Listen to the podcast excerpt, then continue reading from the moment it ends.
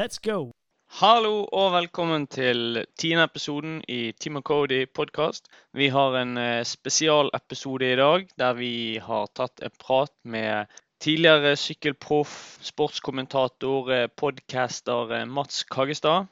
Vi har snakket litt om karrieren til Mats, trening og talentutvikling i sykkel, og litt annet løst og fast i sykkelverden. Så jeg håper dere syns det er interessant. Jeg gir dere Mats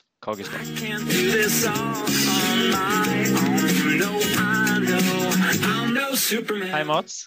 God dagen, god dagen. Eh, Du kommer fra en eh, mildt sagt en eh, idrettsfamilie, så jeg regner med at du har mye kunnskap både om sykling og løping. Vi driver jo med begge deler. Så vi tenkte bare først å dra gjennom litt hva du har vært gjennom, eller hva som er din bakgrunn. Du kan jo kanskje ta det kort eh, selv, eh, sånn at det ikke blir jeg som sitter og snakker om deg. Det er helt greit, eh, Carl Eilert. Eh, det er altså, jeg er jo tidligere syklist, men som du sier, jeg kommer fra en idrettsfamilie med en far som var eh, løpetrener, primært. Eh, Han trente jo landslaget på 80- og deler av 90-tallet, og inkluderte jo da bl.a. Ingrid Kristiansen og Grete Waitz, som jo er de mest kjente. Men det var mange gode løpere på den tida der, eh, utover de også. så så jeg liksom vokst opp i det miljøet der. Eh, Så begynte jeg å sykle helt av meg sjøl etter å ha sett på Tour de France på, på TV, og ble inspirert av det. Jeg hadde ikke noe sykkelbakgrunn egentlig, og det var ikke noe sykkelmiljø heller i Modum kommune der jeg kom fra. Så det var bare fordi jeg ble inspirert av det jeg så på TV. Og så ble det sånn. Jeg var jo proff da i seks år, fem av de årene i, eh, i da, med, som lagkamerat av Tor Hushovd. Og ja, i dag så er jeg sikkert mest kjent for å være sportskommentator på, på TV 2, men, eh, men jeg jobber for meg sjøl, så jeg driver med en del andre ting også. Du er jo veldig aktiv nå eh, med å bringe trening til folket, for å si det sånn. Da. Litt mer sånn helseperspektiv. eh. Da vi må jo få lov til å reklamere for din egen podkast. Du har startet opp nå i år. Hjernesterk. Ja, jeg starta opp den med Ole Petter Gjelle, som går under liksom navnet Treningslegen. Jeg er veldig flink til å kommunisere, Ole Petter. og Grunnen til det er fordi at eh, jeg jobba med næringslivet i mange år, siden 2006, med å følge opp mosjon som felles målsetting. Så jeg har på en måte møtt veldig mange mennesker som er ikke motivert til å mosjonere. Eh, Og erfarer jo at det er veldig mange som ikke helt forstår eller er bevisst gevinstene av fysisk aktivitet. da. Eh, Så altfor mange tenker på fysisk trening som et eh, i forbindelse med idrett og sport, og at man skal se bra ut. Men det er jo bare en liten del av det å, å holde seg fysisk aktiv og, og mosjonere. Så, så det er på en måte det budskapet vi skal ha ut. Og det er, er litt relatert også tilbake til min far og mor, eh, som jo var med å etablere fysisk trening som del av behandlingstilbudet på Modum Bad Nærsanktorium. Det er jo landets største psykiatriske institusjon. Eh, og, og hvordan det har utvikla seg der til å bli en del av behandlingsopplegget, er ganske utrolig. Nå er det jo tre idrettspedagoger som er ansatt der på heltid. og Det er altså psykiatrisk institusjon. Eh, og det er ikke fordi at de bare skal ha noe aktivitetstilbud, det er fordi at de mener at det har såpass stor gevinst på, på det mentale at det er en del av, av medisinen, på en måte. Spørsmålet er, Mats. Sånn som jeg har forstått det, så eh, tok det ganske lang tid før man i psykiatrien fikk en forståelse for at eh, fysisk trening har utrolig mange positive virkninger. Kan du si noe om det? Jeg vet ikke om i forhold til det din far har jobbet med.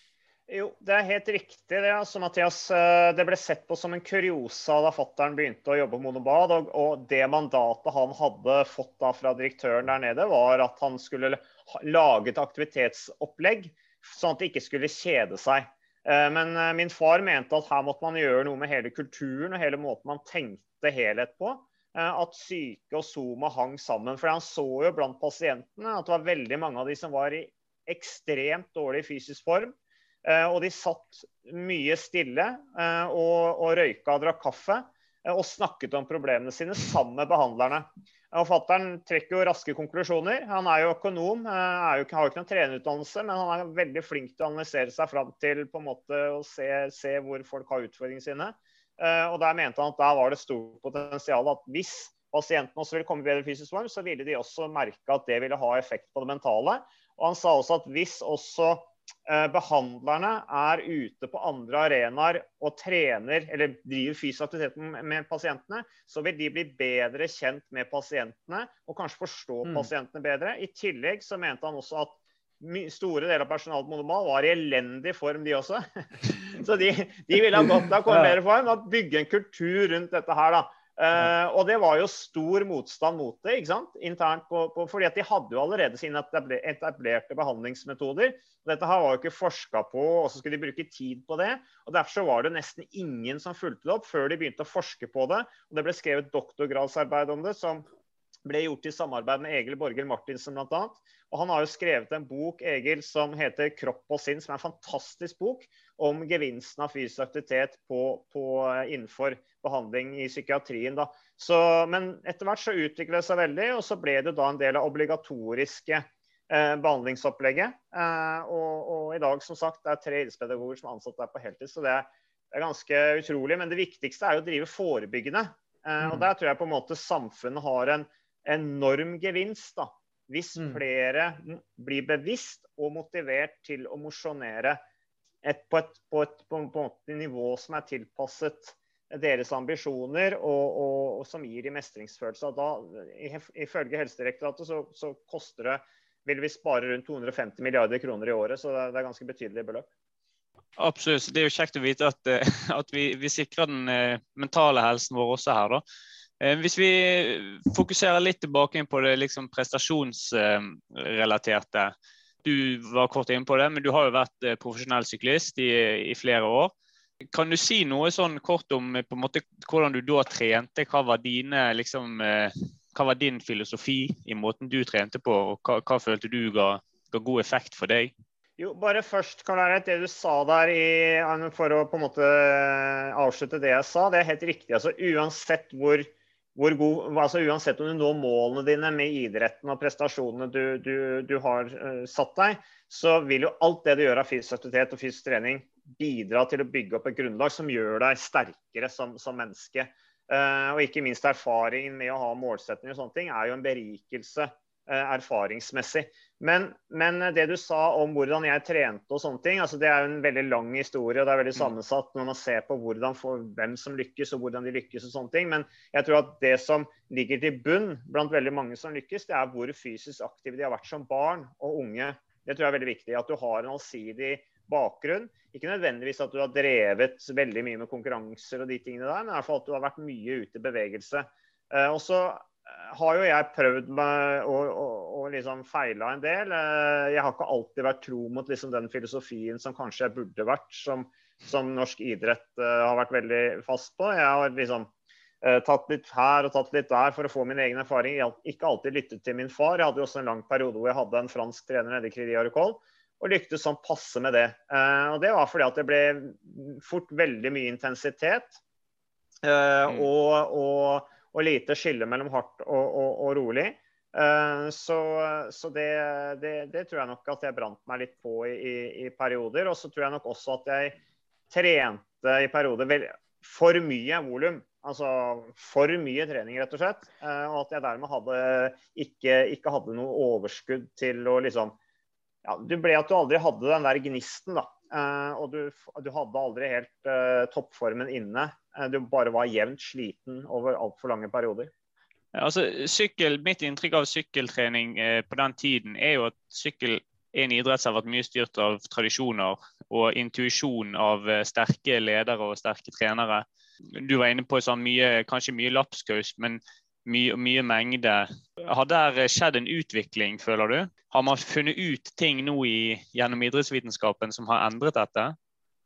Ja, det har nok skjedd ganske mye. Altså, som du er inne på, Det er helt riktig at sykkel jo en, har jo vært en ganske sånn tradisjonell idrett. eh, Og det har vært eh, mye rare teorier. Eh, Det har skjedd enormt mye de siste 10-15 årene etter min mening på treningsvitenskap innenfor sykkel. Det tror jeg også har litt med opprenskingen i doping å gjøre. fordi at eh, nå må du på en måte tenke mer helhetlig for å lykkes, og tenke mer detaljer for å, for å, å å være eh, konkurransedyktig. Da. Eh, før så var det altfor mye basert på hvilke preparater du putta i kroppen. Du kunne egentlig gjøre hva som helst. Du lyktes uansett ganske bra.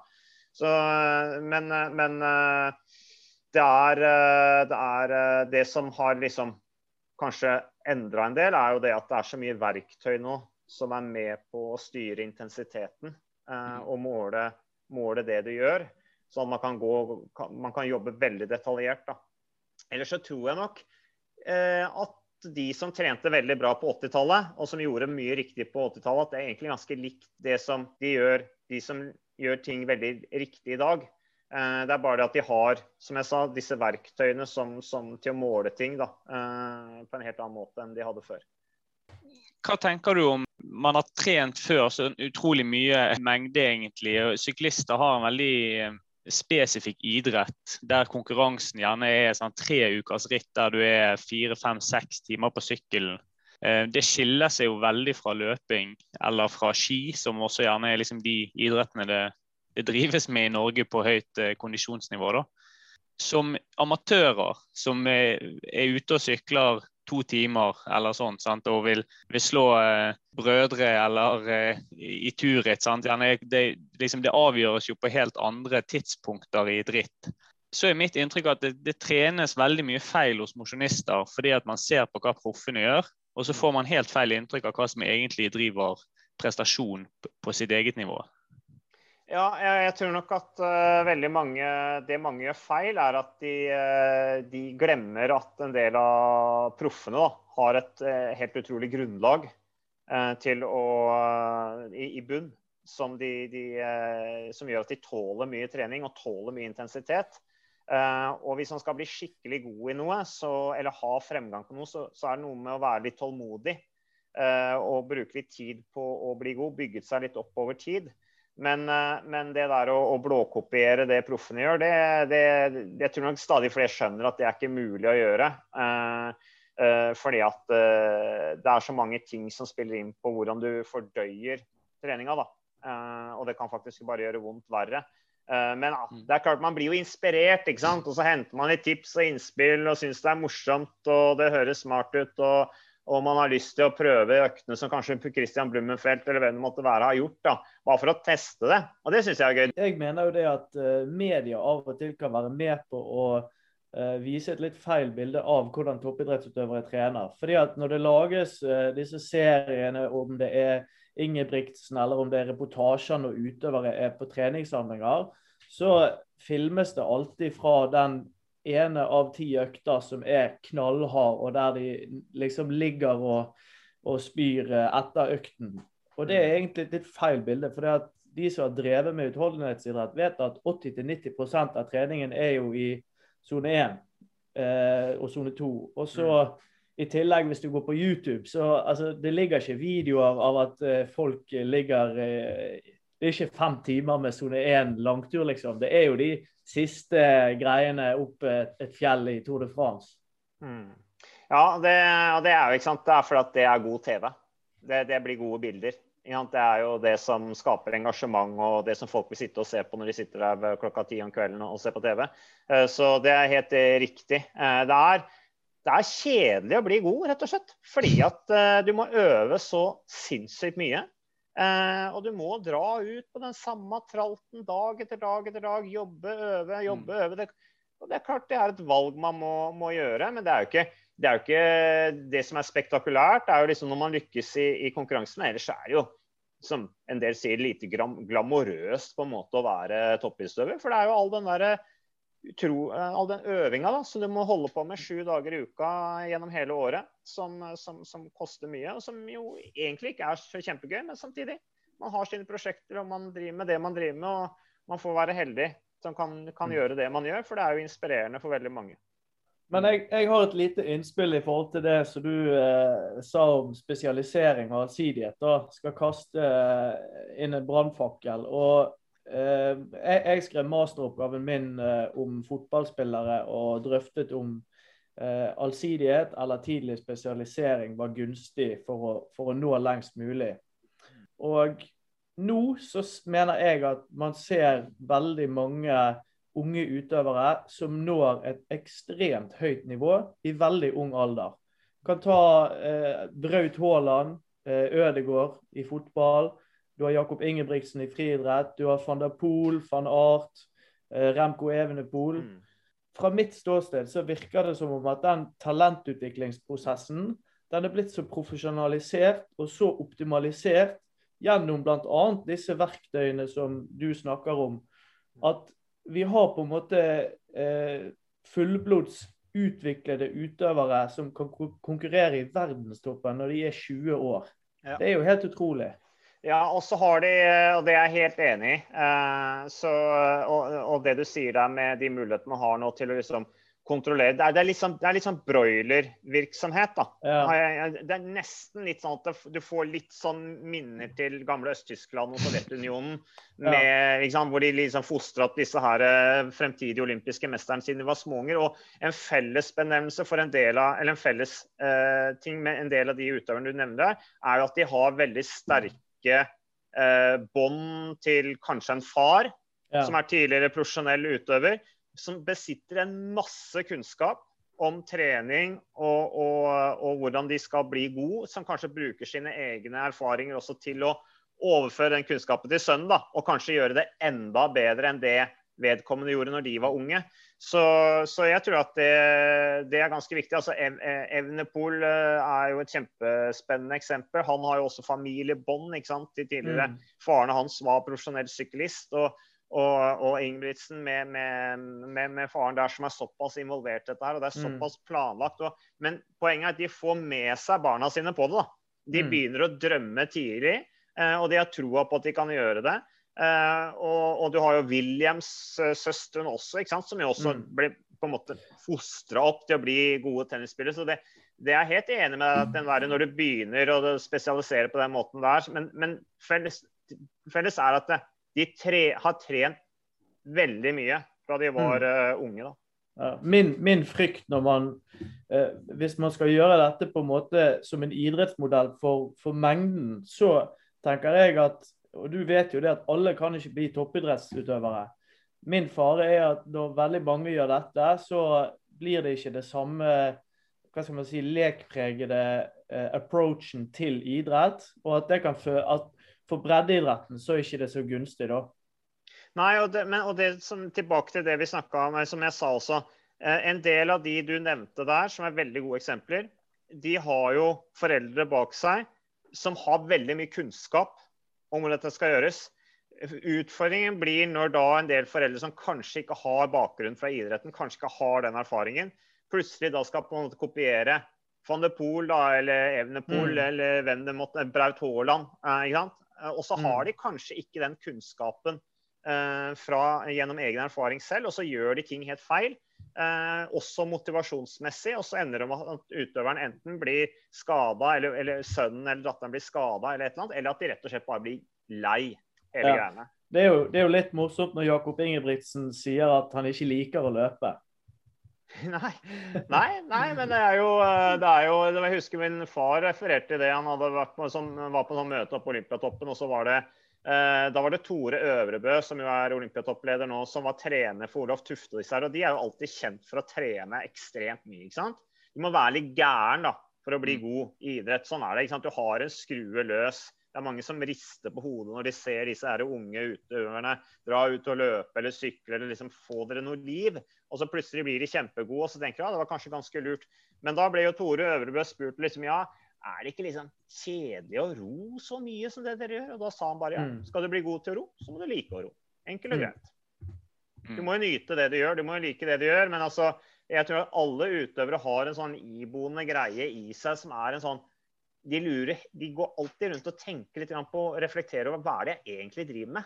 Skal, eh, altså, eh, Forsaker jeg ikke veldig mye nå? Altså, andre, Hva slags liv lever andre mennesker som ikke jeg lever? Så det er veldig mange som stiller litt sånn filosofiske spørsmål, eller sånn eksistensielle spørsmål da, når man driver med det. Er dette her egentlig noe jeg vil? Men de fortsetter bare å gjøre det, bl.a. fordi at de har veldig mange rundt seg som har troa på dem, og liksom hele tida passer på å justere dem inn i, rett, i riktig retning da, i forhold til det som er målsettingen.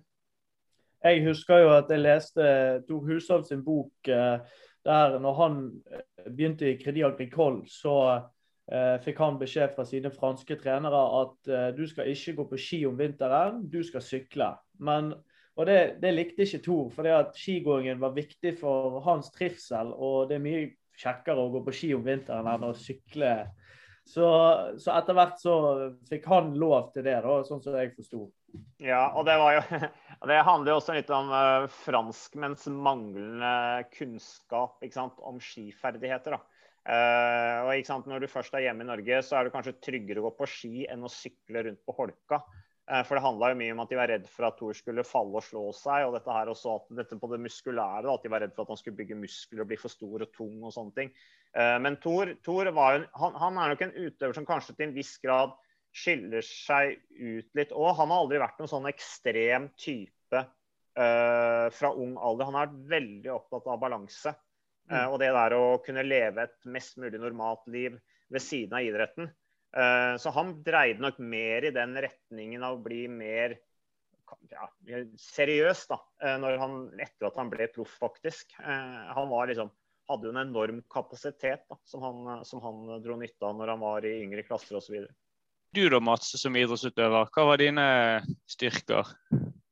Nei, altså jeg var jo uh, ja, Jeg vet ikke, jeg lyktes jo ikke sånn veldig godt. Jeg ble proff og de tingene der, men, uh, men uh, jeg, jeg, var jo relativt Jeg var en brukbar klatrer i U23-klassen og sånn.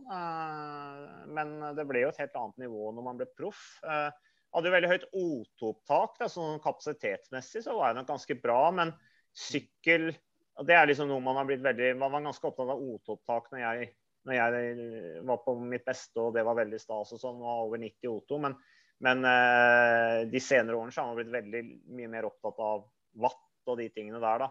Som jo er viktigere. Uh, så jeg, men jeg var veldig glad i å trene, veldig glad i å være ute. Uh, var ganske offensiv i, i perioder. Og, og, var nok en god lag, lag Jeg var god på å skape lagånd. Eh, jeg var veldig positiv, så jeg tror jeg eh, spredte en del positiv energi mm, i, i, miljøet jeg var en del av. Det var nok også en viktig del, av det at jeg var i Kridia Recoll og ble tatt med på ritt og sånne ting. At det, at det, var, at det ble god stemning. Da. Så det er en viktig del av det å lage god, god uh, lage lag òg. Så, så, var jeg jeg, jeg, jeg likte å, kjøre som hjelperytter. Da ga jeg altså, Jeg, jeg takla ikke så godt det presset som hører med når du skal kjøre for egne soldater. Jeg syns det var veldig greit å bare bli målt på arbeidsoppgavene. En sånn der arbeidshest. Og det har jeg tatt med mm. meg seinere i livet òg. Liksom, jeg er veldig flink til å følge opp de arbeidsoppgavene jeg blir satt på. Da. Vi har jo faktisk en, en bror i, i, teamet som bor på Hovseter, som også er med mye for å skape god stemning og være arbeidshest. Så det, det, Man må det ha de. Ja. Man må ha de på laget. For å gå litt, altså, du, du, var egentlig litt inne på det her, sånn, kombinasjonen av, eh, eller sammenhengen da, mellom O2-opptak, watt og sånt. Og så får du inn et veldig sånn, eh, sykkel, eh, viktig, viktig sykkelbegrep med sånn, på en måte muskulær utholdenhet. Hva, hvis du skulle gitt oss noen tips nå, for å gi deg litt kontekst her. Da. Vi er jo ivrige mosjonister som har trent lenge, ganske over lang tid. Vi ligger jo på en rundt ja, en ti timer uken, 500 timer året. Eh, litt kombinasjon eh, løping og sykling. Hvis du tar eh, sykkeldelen, da, så får vi snakke med noen andre om løping, kanskje. Kanskje din far. Men hvis du skulle gitt oss noen tips der, liksom, hva du ville Der er jo utrolig mye verktøy og, og sånt der ute, og, og, treningsprogrammer og alt mulig. Men eh, dropp, dropp, ikke tenk så mye på de verktøyene og sånn. Altså, det er jo litt interessant når jeg snakker med Thor, som jo trener det med Philip Gilbert men tross alt har blitt, vært en ganske god syklist, han. Rimelig god. Rimelig god, kan du si. Han har vunnet alle de store endagsrittene, bortsett fra Milano San Remo. ikke sant? Er verdensmester og, og, og fått raska med seg det meste. Eh, men han, han, han, trener jo veldig mye på, en måte på impulsen, da. Og er på en måte ute og leker.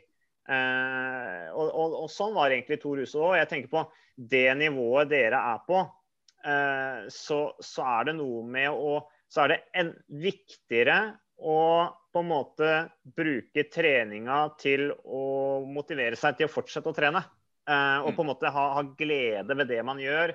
Og, og tenke også at trening er mental avkobling. Altså Vi skal hele tiden sitte og, og måle seg selv på alt man gjør her i livet. Altså Man jobber, man studerer og de tingene der. Eh, og så skal man i tillegg være så opptatt av målinger og resultater når man er ute og trener. Vi må huske på også den lek lekdelen av treninga som er viktig for å, å, skape mental avkobling. At når man er ute og trener sammen, så er det noe med å faktisk slippe seg litt løs og si at OK, i dag har jeg en god dag. I dag har jeg lyst til å løpe opp den bakken der fort. eh, selv om det kanskje står i programmet at jeg skal gjøre, holde det helt rolig. Men får, hvis jeg da skal løpe intervaller i morgen og er stiv og tung i beina, så veit jeg i hvert fall hvorfor. Eh, og da får jeg heller holde intensiteten litt lavere eh, på den intervalløkta. Da gjerne ikke være så opptatt av om man ligger på en intensitet som er, er sweet spot eller terskel eller uh, VO2 tror- max. Jeg tror det blir litt mye av det òg. Jeg, jeg, var- jeg var trener på, hos Rye sykkelklubb i et par sesonger etter at jeg la opp som, eh, som proff og kom hjem til Norge. Og da, da var det veldig mye uttrykk og ditt og datt som de snakka om. Som jeg, jeg ble sånn lei av å høre på det. ble, det ble mye sånn ingeniørspråk som ikke jeg helt kjenner meg igjen i. da. Mm. Uh, og jeg sa jo at uh, vi, vi, vi må ikke glemme å ha det litt moro også. Uh, og, og at om du er noen pulsslag over det du egentlig hadde planer om, så er det er ikke noe, har ikke noe å si det. Du skulle si noe, Mathias. Ja, altså Jeg kommer jo fra fotball, har spilt fotball i alle år. Og i fotball er det sånn at på alle treninger vi har, så spiller vi. Eh, Du, får, du har det konkurranseelementet hele tiden. Og noe av det som jeg savner i sykling, er det, det å faktisk kjøre ritt, eller på en måte konkurrere. da. Jeg føler at du, du kan trene 500 timer i året, og så kjører du kanskje bare fem, seks, syv ritt. Mens jeg har snakket med en som bor i Belgia. Han sier du kan bare gå ut i gaten, så er det et sykkelritt der. Det er sykkelritt hele tiden. Mens i Norge så er det er veldig vanskelig å arrangere sykkelritt. Det er blitt enda vanskeligere de siste årene. Jeg skulle ønske at det var mye flere ritt, og at det var enklere å arrangere. Har du noen tanker om det? Ja, jeg er helt enig. og Det er helt krise i Norge, for det er altfor lite sykkelløp. Og det er tungvint å gjøre det. Og, og det, er, eh, det er et problem for rekrutteringen til sporten. Eh, Man snakker om at sykkel er i medvind og sånn i Norge. Rent interessemessig så tror jeg kanskje det, men eh, sånn rekrutteringsmessig så er det en stor utfordring. Fordi at barn, jo, barn og unge ønsker å konkurrere. Og Hvis ikke Mm. de får gjort det, og det, er, det ikke går an å konkurrere, for det er så vanskelig å arrangere konkurranser, så forsvinner jo hele poenget med å, å drive med sykkelsport. Så, så det, det er jeg helt enig med deg i. Og det, og det er en, på en måte en annen innstilling da, til Mm. å trene og sykle i utlandet. Altså, det husker jeg fra når vi sykla nede i Frankrike der òg. Franskmennene de var mye mer offensive og skulle leke mye mer. De, Ja. de sykla mye tøffere. Angrep Ja. hver bakke, og vi var veldig opptatt av å kontrollere og de tingene der. Uh, og, og det kan jo fort bli litt sært. Det var greit for oss Mm. som var proffer, liksom. Men for en, for en mosjonist og, og så, så blir det så, så tenker jeg at det der med konkurranser og, og, og leke sammen, og det er jo tross alt det idrett handler om. Eh, Ja. og, og det er synd. Uh, fordi at man har lyst til å konkurrere, man har lyst til å prøve seg. Og, og, og, og man blir inspirert og har lyst til å dra ut og angripe og spurte og stå i. Så, så det, det, det er jeg helt enig med deg, det du sier der, Mathias. Og så mener jeg at eh, det, det påvirker også hvilke type ryttere vi utvikler her i Norge. Sånn så når, når du ser sykkelritt med ja, Ta van der Poel, han er jo ekstrem altså Veldig intuitiv rytter. som Han gjør jo så mye han, altså Halvparten av det han gjør, er jo helt hodeløst. Men han lykkes med så mye for han er så sterk. Mens i Norge så er det litt sånn Du har liksom eh, Stake Laengen, du har Bystrøm, du har Det er mange arbeidshester, da. Ja, det er helt enig. Van de Pool sykler noen ganger med hodet under armen, men det virker bare som han, eh, han, han kjeder seg, liksom. Eh, Mm. Når han kommer fra sykkelcross hvor det er bånn gass hele tida, og så skal han Mm. sitte der og i feltet og spare krefter, det passer han ikke i det hele tatt. Mm. Eh, det, men det er jo derfor han blir elska òg, da. Og det blir jo Ja. veldig sånn eh, Den som intet våger, intet vinner. Altså, han, han, Mm. han har jo han har jo noen ganger hvor han, eh, hvor han mislykkes, Mm. dog ikke, ikke så veldig ofte. fordi Mm. når han satser på dritt, så er han der oppe. Men vi husker hvordan han gikk tom i VM i Yorkshire. Da gikk han fullstendig tom, f.eks. Ja. Uh, men han, han er jo bare helt Altså, han, han, han, bry, han, han gjør jo ting som ingen andre gjør. Måten Mm. han f.eks. vant Amston Gold Race på for to år siden, hvor han egentlig kjørte hodeløst da også. For han, han kjeda seg, han ville gå i brudd. Og gikk et brudd som var helt idiotisk. Men allikevel så kom han jo eh, og, og, og betalte pris for det. Så kommer han mirakuløst tilbake og vinner hele greia. da. Så, Mm. Men det er jo sånn, han kan jo liksom ta ti sekunder på de siste 500 meterne. Han, han har jo bare en kraft som Mm. er helt vanvittig. Når du kjører Han, han, har, jo, han har sikkert kjørt hundrevis av sånne kermisritt i Belgia og Nederland, der du ja, og der, eh, altså alle disse fartsøkningene og teknikken og det håndverket som ligger i å kjøre sånne ritt. og Du blir jo ekstremt god på det. Og så har jo han også, når du ser eh, kroppen hans Han har jo en, kanskje en perfekt sykkelkropp.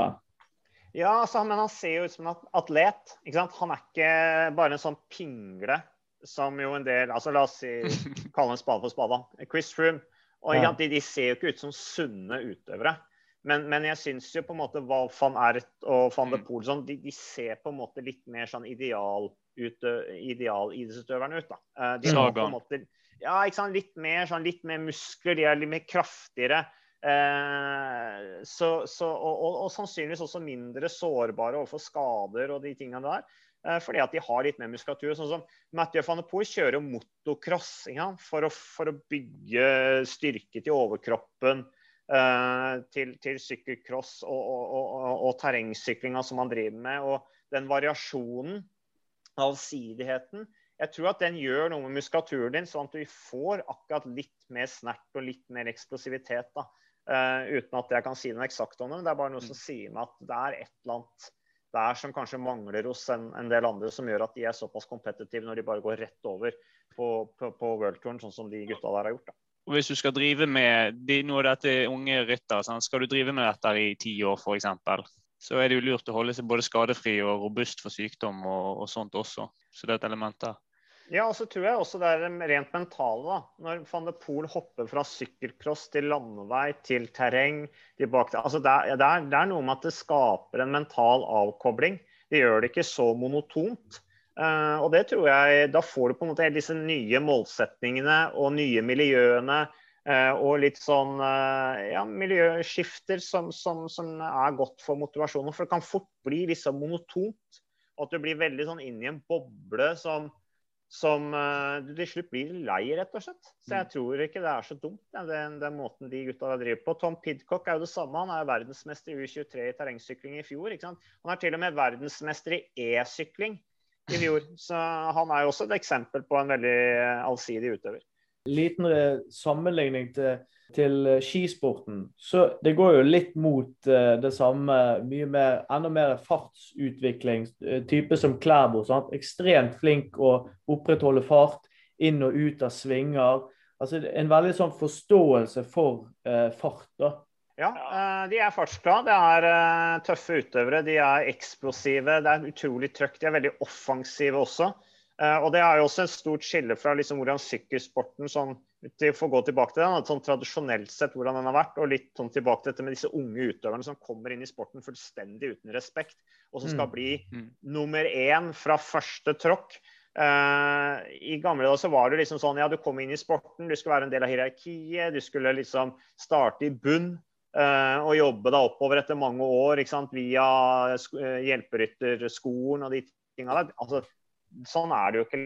Eh, vi har jo selvfølgelig sett eksempler på unge utøvere som har lyktes ganske tidlig før også, men, men akkurat nå syns jeg det er, er en, en holdning til det som, som skiller seg kanskje litt ut fra, fra, fra tidligere. Da. En som vi glemte her nå, var jo selvfølgelig Tour de France-vinner eh, fra Slovenia. Bernal. Nei, Ja, eh, Bernal Pogacar. Og det er jo ganske uhørt. Bernal og Pogacar har kommet seg disse to årene og tatt, eh, tatt den eh, mm. Det var jo en gammel gammelmannsidrett før Grand Tours. Ja, det var litt det. Det var litt det.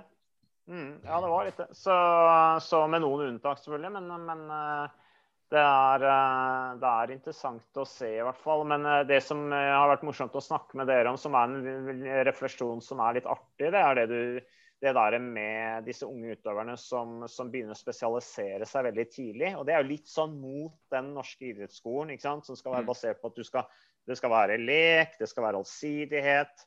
Uh, dette her å forebygge utbrenthet og, og, og spisevegring og ikke den der spesialisering, alt det som hører med spesialisering. da, At det på en måte Den blir liksom kasta litt på båten nå. Med, I hvert fall er inntrykket da, det med disse unge utøverne som lykkes utrolig tidlig. Men, men, men, men spørsmålet er om, om de faktisk lykkes med det fordi at de har folk eh, med seg, bl.a. fedre som kanskje har vært profesjonelle utøvere sjøl også, som Mm. kan så mye at de vet akkurat hvor grensa går. Og så blir det jo spennende å se hvor lenge disse utøverne kan holde det gående, da. Men det spiller jo ikke noen rolle om du gir deg som 28-åring hvis du da har liksom hatt så mye suksess at du tenker liksom, Mm. nå kan jeg, kan jeg gjøre noe annet, liksom? Hvorfor skal du holde på til du blir 40? Er det noe mål? Det- Nei, du, du har jo noen ganske sånne eksempler på folk som har gjort det utrolig bra, lagt opp eh, tidlig. Eh, og så får de ofte mye reaksjoner, da. Sant? Liksom, hvorfor, nå, eh, nå du gjorde så bra, hvorfor, hvorfor legger du opp? Men sånn i et sånn livsperspektiv så er det ikke sikkert at det, det er så dumt. Du har liksom Du kom, du så, og du vant, og så går du videre til noe annet, kanskje. Ja, jeg tenker det er litt sunt, jeg. Altså, jeg har jo sett eksempler på folk som er blitt i idrett som jeg tenkte liksom ja, men, Skal det ikke snart gi seg? Altså, er det ikke sant? Andrea å gjøre Tafi. ja, det er andre eksempler. Det er mye grellere enn det òg. Men liksom Ja. sånn, hva er det de mangler i livet som gjør at de må fortsette med Mm. idretten? Og til og med på liksom sånn bakgårdslag. Jeg veit de ikke trives. Jeg veit de har lyst til å gjøre noe, men de har ikke noe annet. Mm. Uh, og det, har, det, det liksom det tenker jeg det må jo være litt sånn tungt da. Og litt trist, Mm. egentlig. Men uh, du ga jo deg som, som 30-åring. Eh, ja, to, ja, hvor gammel var jeg? 32? Jeg, jeg hadde jo lyst til å fortsette, eh, men i og med at jeg ikke fikk et la- eller ikke fikk plass i noe lag på, den, på det nivået jeg hadde vært på, så tenkte jeg da, da gjør jeg noe annet. Mm. jeg kunne jo fortsatt på, på på kontinentalnivå hvis jeg ville, men det, det, det hadde jeg ikke lyst til. da. Og da tenkte Mm. jeg liksom OK, nå, nå gjør jeg noe annet, og så går jeg all in på det i stedet. Så Mm. det er jeg glad for. Men, men jeg, jeg frykta jo veldig det.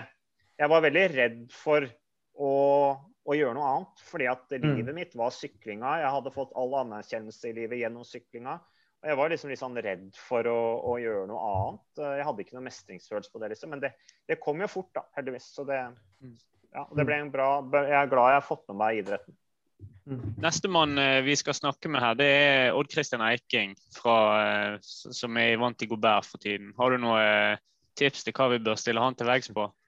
Eh, Odd Christian er en artig type. Jeg snakka med han for ikke så lenge siden på Sykkelpodden. Så, så han, eh, han er jo en fyr som sier ting du bare hadde drømt han skulle si. liksom.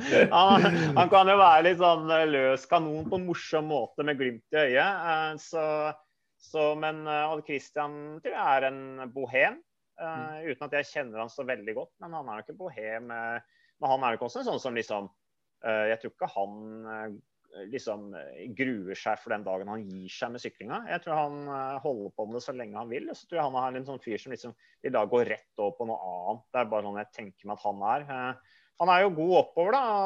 Og, og, han er alltid god eh, vårform. Han er veldig god liksom de første rittene. har han tendens til å være god. Og så er liksom spørsmålet liksom, hvorfor sliter han med å da på en måte bygge videre på den formen han ofte viser tidlig på sesongen. Vi så det jo i 2016, vi har sett det i år, at han på en måte slitt litt etter disse åpningsrittene. Så vi får høre litt om hvordan eh, han legger opp sesongplanen sin. Mm. I år har han hatt ekstra lang eh, sesongpause, og så skal han rett inn i Baskaland rundt her nå øyeblikk. Så, så det kan bli spennende. Baskeland rundt burde passe Christian Eiking veldig bra. da. Eh, Der går det opp og ned hele tida. Så det er dritt jeg for så vidt likte godt å sykle også når jeg sykla det. Dårlig vær her da, burde jo passe han bra.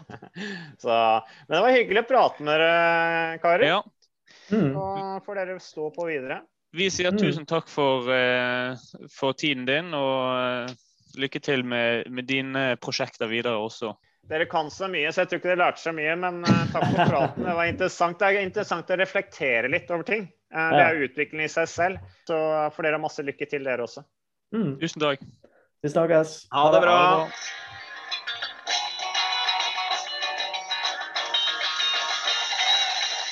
Mats Kaggestad, altså. En som har opplevd mye i sin tid i sykkelsporten, og som også tør å snakke åpent og ærlig om det. Og har vett mellom ørene til å knytte noen gode tanker til ulike temaer. Fremover så har vi mange spennende intervjuer på trappene. Jobber med Odd Christian Eiking, triatlonlandslaget, Allan Hovda, Christian Ulriksen, Marius Vevik og mange andre interessante personer. Så eh, følg podkasten, lagre som favoritt, så får du notification med en gang det er ny episode ute. Så det er bare å nyte påskeferien, og så høres vi. Bra.